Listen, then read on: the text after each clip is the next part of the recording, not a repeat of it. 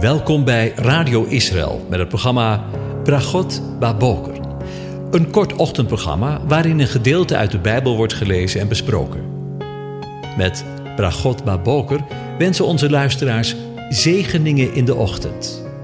Presentator is Kees van de Vlist.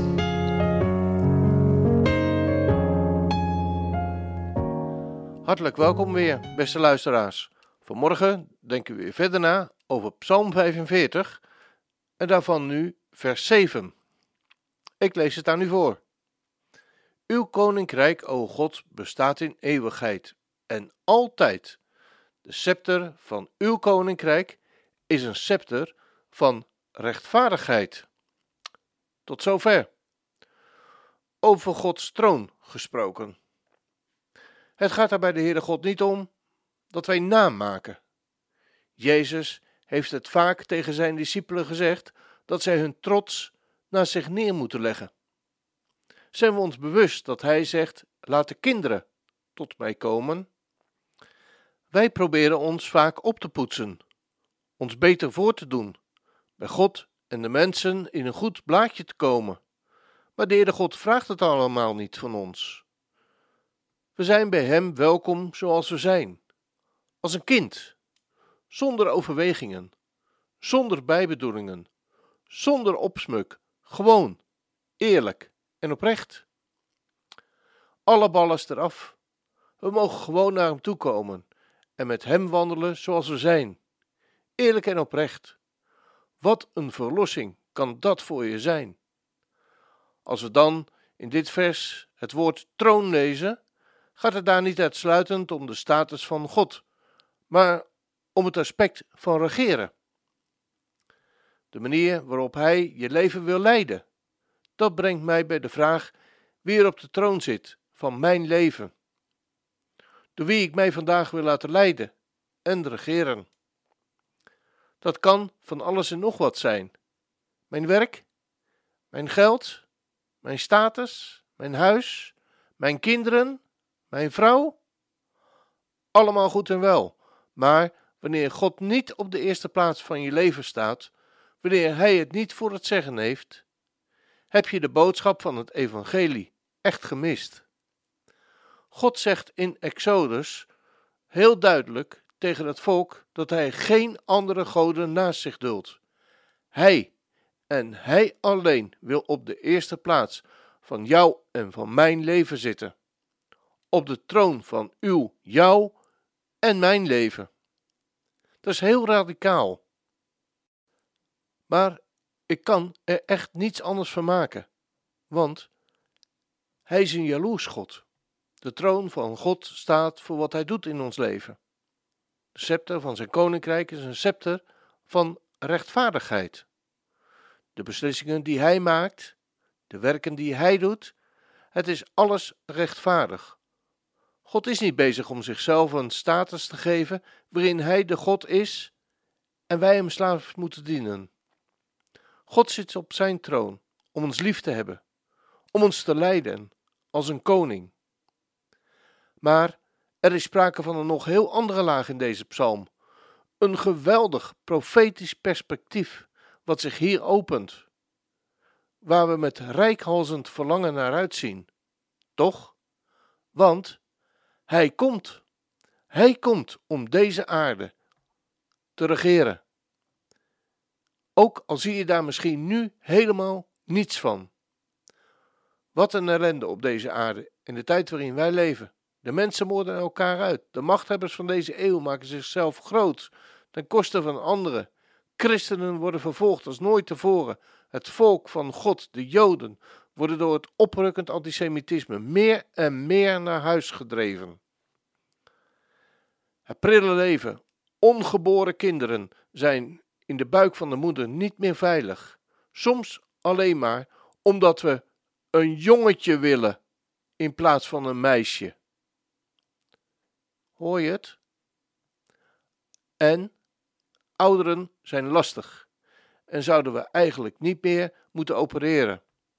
En ouderen zoeken de dood omdat de kwaliteit van hun leven afneemt. Maar in dit alles verliezen we de moed niet, Want zij die hem op de troon van hun leven hebben zitten, verwachten samen met zijn volk een stad die fundamenten heeft, welks kunstenaar en bouwmeester God is. Hij bestijgt straks de troon, zijn troon, niet uitsluitend geestelijk, maar letterlijk. Niet voor even om de zaak hier recht te zetten op deze aarde, maar zoals het vers zegt: Uw troon, o God, bestaat eeuwig en altijd. De scepter van uw koninkrijk is een scepter van rechtvaardigheid. Wat een geweldig uitzicht wanneer we zijn koninkrijk is aangebroken, zal alle onrechtvaardigheid verdwenen zijn, alle tranen, die van jou en die van mij, en van de buurvrouw en van de buurman, uitgewist. De dood zal niet meer zijn. Hij zal regeren vanuit Sion. Wat een geweldige rijke woorden.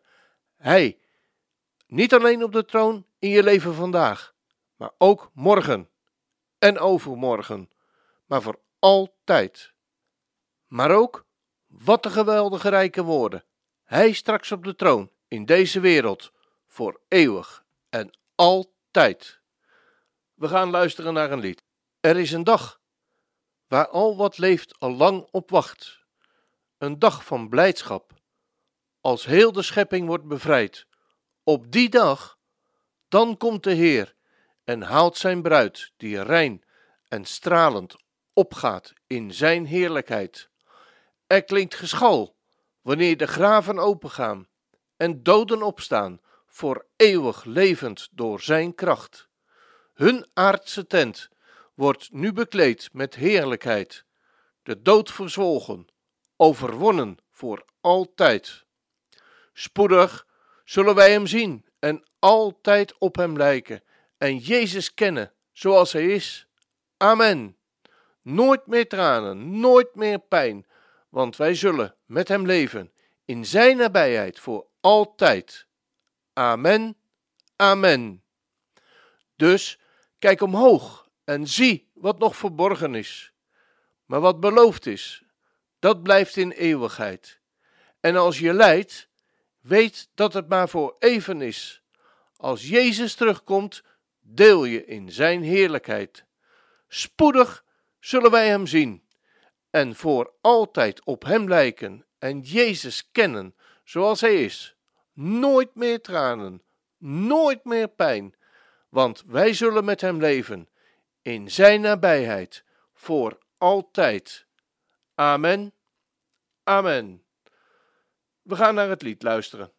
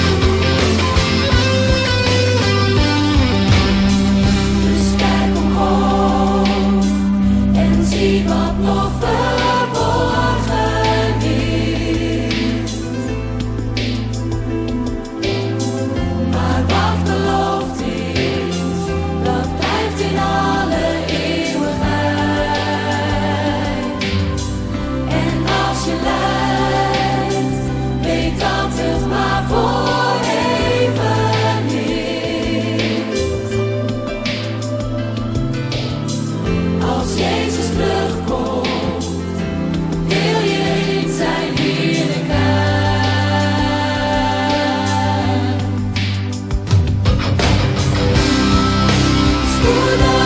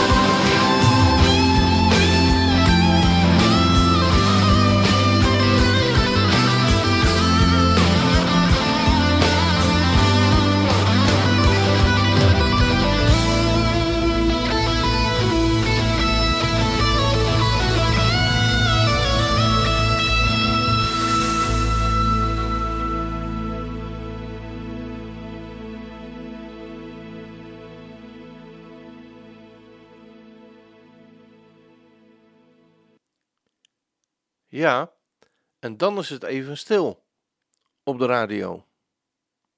Wat een geweldige boodschap. Daar kun je toch eigenlijk niet bij dat wij Hem spoedig zullen zien en voor altijd op Hem lijken en Jezus kennen zoals Hij is en nooit meer tranen, nooit meer pijn, want wij zullen bij Hem leven in Zijn nabijheid voor altijd. Wat een geweldig vooruitzicht. Ook voor vandaag. Ik wens je een van God gezegende dag toe.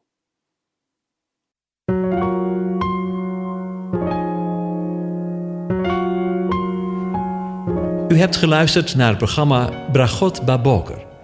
Een kort ochtendprogramma waarin een gedeelte uit de Bijbel wordt gelezen en besproken. Wilt u het programma nog eens naluisteren, dan kan dat. Ga naar radioisrael.nl en klik onder het kopje radio op Uitzending gemist.